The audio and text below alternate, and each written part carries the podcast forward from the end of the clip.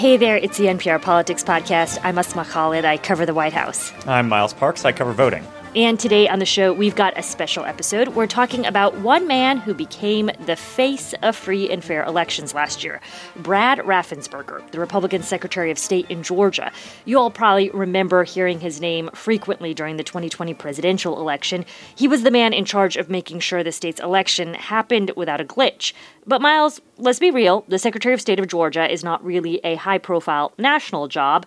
But Raffensperger gained notoriety, it seems, kind of by accident. Yeah, he did. And I think what's really interesting when you look at his political career and like zoom out a little bit, this is a guy who didn't enter politics until he was in his mid 50s. He runs for office, and then he has one of the most conservative records in the Georgia House when he's in that body of government becomes Secretary of State, and now he's in this weird position where this bona fide Republican in the Georgia House is now having his Republican credentials kind of taken from him. He's considered like a traitor for going against President Trump in this now very famous phone call that happened uh, last January, where President Trump calls him and basically says, There's been all of this election fraud. Here's all of these numbers. You know, the people of, of uh, Georgia know that this was a scam. And because of what you've done to the president, a lot of people aren't going out to vote. And a lot of Republicans are going to vote negative because they hate what you did to the president. And then Raffensperger, in this, what has now become the most famous moment of election officials standing up for democracy, basically tells the president, who is in his own party, that no, you are incorrect. This election was fair and free, and you lost. Raffensperger has a new book out, which includes details all about that moment. It's called Integrity Counts. And Miles, you and Stephen Fowler of Georgia Public Broadcasting recently spoke with him about it. I'm sure the very first place you started was with that phone call. Exactly. You have to start there, right? And I mean, I asked Raffensperger, you know, you're on the phone with the president of the United States, and he's telling you people are laughing at you behind your back. He's listing off all of these numbers, talk me through what's going through your mind. All of his numbers were wrong. That's really what it went through. So I want to just be very specific, uh, calm, factual, respectful, and explain that the number that he just shared, for example, five or 10,000 dead people that voted. At that time, uh, we had two. Now we found uh, two more. So we're still less than a handful of dead people that voted uh, in Georgia. He talked about underage voting. People said there was over 50,000. Uh, we actually had 66,000, they said, and there were zero. And they talked about felon voting. They said there were thousands of felons that voted, and there's less than 74. It was things like that, just responding calmly and factually to everything he said. Do you feel like President Trump, as in that call where he's kind of listing this nonstop list of whether conspiracy theories, numbers that are not true, did you get the feeling that he believes everything he's saying in, in those moments to you? Or do you feel like these are just ways that he's trying to politically gain a, a step forward? At the time, I didn't know whether he believed that hook, line, and sinker, or he felt it was expedient to say what that, and he didn't believe it. But since then, now several books have come out from people near and uh, uh, close up to the Washington uh, establishment have come out and said very early on, uh, his advisors told him that they lost the election. And so obviously, I think he knows in his heart that he lost this election. So you open the book by saying you don't expect history to remember the name Brad Raffensperger, but you've become a bit of a household name in conversations about democracy and America and elections and voting, and received a lot of attention, good and uh, bad from all over the country. Can you talk a little bit about what it's been like to have people from all over the country knowing who you are and paying attention to the office of the Secretary of State and sending you letters of encouragement, but also letters of vitriol? Well, obviously, the letters of encouragement uh, have just been really w- very warmly re- received. And I had this lady that uh, sent a letter from California, and she said, we are Goldwater Republicans. So they were in this fight a long before, you know, Ronald Reagan came along later. And they just understood that I was standing for the rule of law, and they valued that.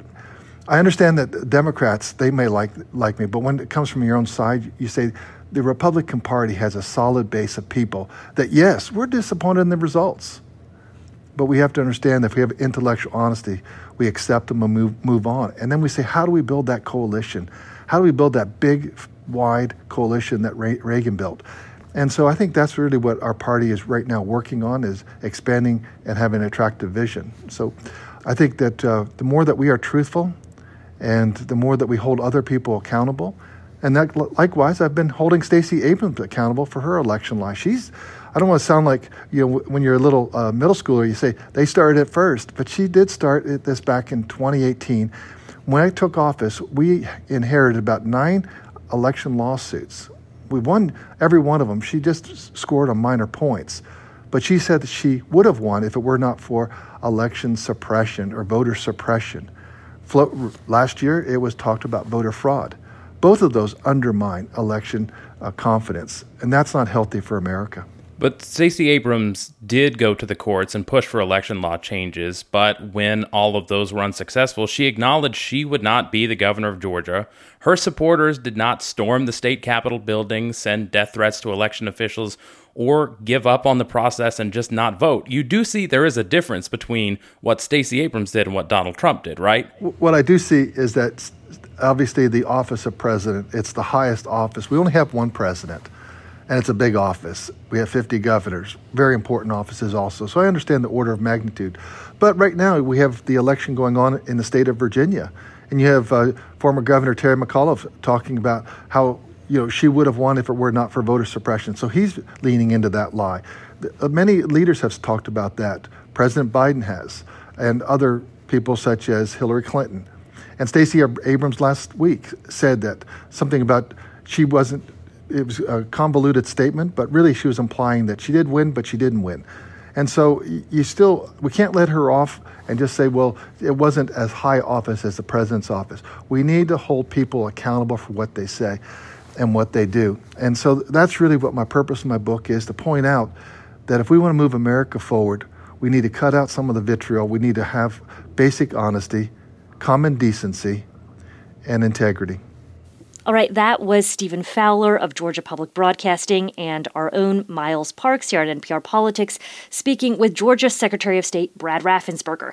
We'll have more of their conversation in a moment when we get back. This message comes from NPR sponsor Grifols. Senior Director of Corporate Affairs Vlasta Hakes shares how donors contribute to innovation in the field of plasma derived medicines every single donor is so important because we are continuing to look into plasma, right? We're constantly researching this. And as we find new uses for the plasma, we continue to need donors. To learn more about donating plasma and to find a Grifols Center near you, visit grifolsplasma.com.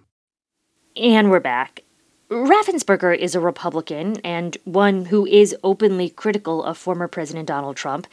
And time and again, we've seen Republicans who have been outspoken against Trump lose the wind in their political sails.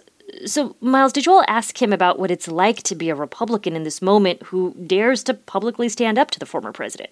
Yeah, I mean, that to me was the biggest question on my mind. Raffensperger is running for reelection in 2022, and he's got a Republican primary from a Republican who is pushing the idea that the 2020 election was stolen. And so, you know, I really wanted to hear from Raffensperger. How do you win a Republican primary, whether it's in 2022 when Raffensperger is running for reelection, or in 2024 when the majority of Republican voters right now believe that the election was stolen? How does that work?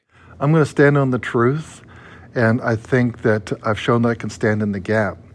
I will calmly and factually talk about the benefits of SB 202. For those of you listening, SB 202 was this bill passed earlier this year in Georgia. Very controversial, very expansive election bill that changed a lot of different aspects of election law in Georgia. People are surprised that I would support SB 202 uh, for some reason because I uh, stood up to President Trump. But SB 202 moves us away from signature match, and we've been sued by both the Republican Party and the Democrat Party on signature match, saying that it was a subjective criteria. I said when I ran in 2018 that we need to move to photo ID for all three forms of voting, and now we've done that. We're using driver's license number and birthday, day, month, year. That is great policy. And so I will stand for solid election reforms. I'll stand for the truth, and I'll stand on my integrity. But I want to jump in on Senate Bill 202. It's a 98 page law that changes just about every aspect of voting in Georgia, including some of the things that you have been against. I mean, Republicans in the state removed you as chair of the state election board in retaliation for what you said about the election. Uh, it's also a massive voting bill, kind of like what Democrats are proposing at the federal level, which you oppose. How is that different? One party that has power rewriting the rules of the election to address things that they see need fixing? Well, let's first of all let's unpack the absentee ballot change. Minnesota's been using driver's license number uh, for how many years now? 11 years, and they like it, and no one's ever complained about it there. Texas has followed our model, and they'll be using driver's license also. All three states, plus other states that are using it, recognize that it's an objective criteria. That's a good measure. There were a lot of conversations about reducing the number of days of early voting, but what ended up getting passed was actually 17 days of mandated early voting for all 159 counties. First time ever. So we actually expanded it by one day. And then any county that wants to have Sunday voting can have two days of Sunday voting. That's a good thing. We also now have put in state law for the very first time that lines have to be less than one hour. Last year in November, every uh, polling location that we had on our leaderboard was under one hour, and the average wait time was three minutes. The counties have done a great job. We just want to keep that accountability measure in there going forward that you'll keep lines less than one hour.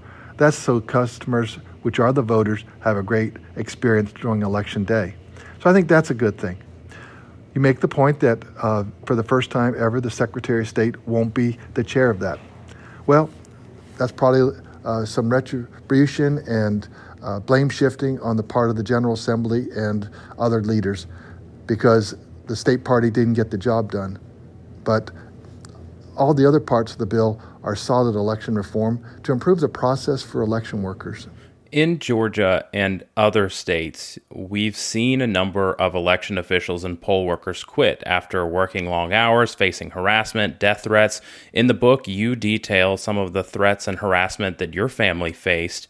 Uh, it's a difficult environment for people to work in voting and work in elections. I mean, I, I, can't imagine somebody looking at 2020 and being like, yeah, you know what? I want to do that. I want to have people show up to my house unannounced, or I want to have people attack me and harass me.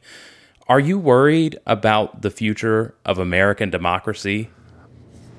The public discourse, the vitriol needs to end and it needs, doesn't need to be directed towards poll workers. Here it is. I know they get paid, but it's virtually a, a volunteer uh, operation. And you look at the hours, we have 7 to 7, so you have to be there by 6 a.m., and then you're there till 9 o'clock at night. And it's just go, go, go all day long. And then you, you know, add in there that here you could have someone that's typically over 60. Our average age before COVID was 73, 74 years old. It's a little bit lower, but generally it's people that have a bit more time on their hand because they may be you know stepped out of their business career and they don't they're not raising kids so they can you know give back to their community i think we really need to appreciate our poll workers uh, and i think that gets back to each of us may have to make an individual decision rage and anger doesn't win anyone to our cause but uh, a happy warrior spirit does. And I know that Ronald Reagan had it. Uh, we have, see that with other people. But we can lean back to whoever former president uh, as a Republican is your favorite person and just trying to emulate their character. Lincoln, Grant, Teddy Roosevelt, Eisenhower, and Reagan. And so there's lots of character, you know, in that long history that we have. Decide who you like, but emulate them. We all need to really look up so we can move forward. That's an awfully optimistic tone to end on. That rage and anger doesn't motivate anybody to your cause, because uh, I'll be candid, covering the last few elections, I think rage and anger is an awfully successful motivating tactic for candidates. You know, that being said, though, Miles, we know there were lots of poll workers and election officials who were targeted after Trump said the election was stolen from him. Have those tensions died down over the past year? Or do you think that people like Raffensperger will only become more front and center, say, in, in 2022, 2024, in a deeply polarized country? I've seen no evidence that this is not just the new normal for elections going forward. You know, I just got off the phone this morning with a former election worker who now consults with states and localities to help them implement vote by mail systems. And she was telling me about the messages she's received in the last year pictures of nooses, pictures of her children saying, uh, What would it be like if they grew up without a mom? Like, these are the real things that these people who are just normal people within our communities are dealing with just for being associated with elections.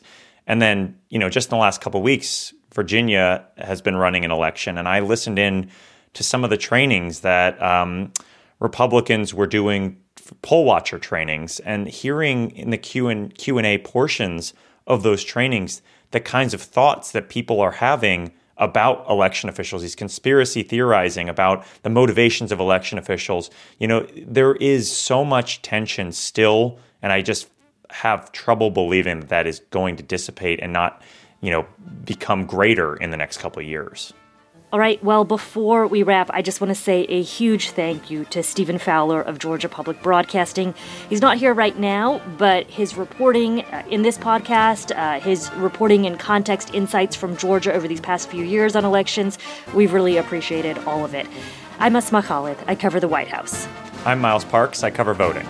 And thank you all, as always, for listening to the NPR Politics Podcast.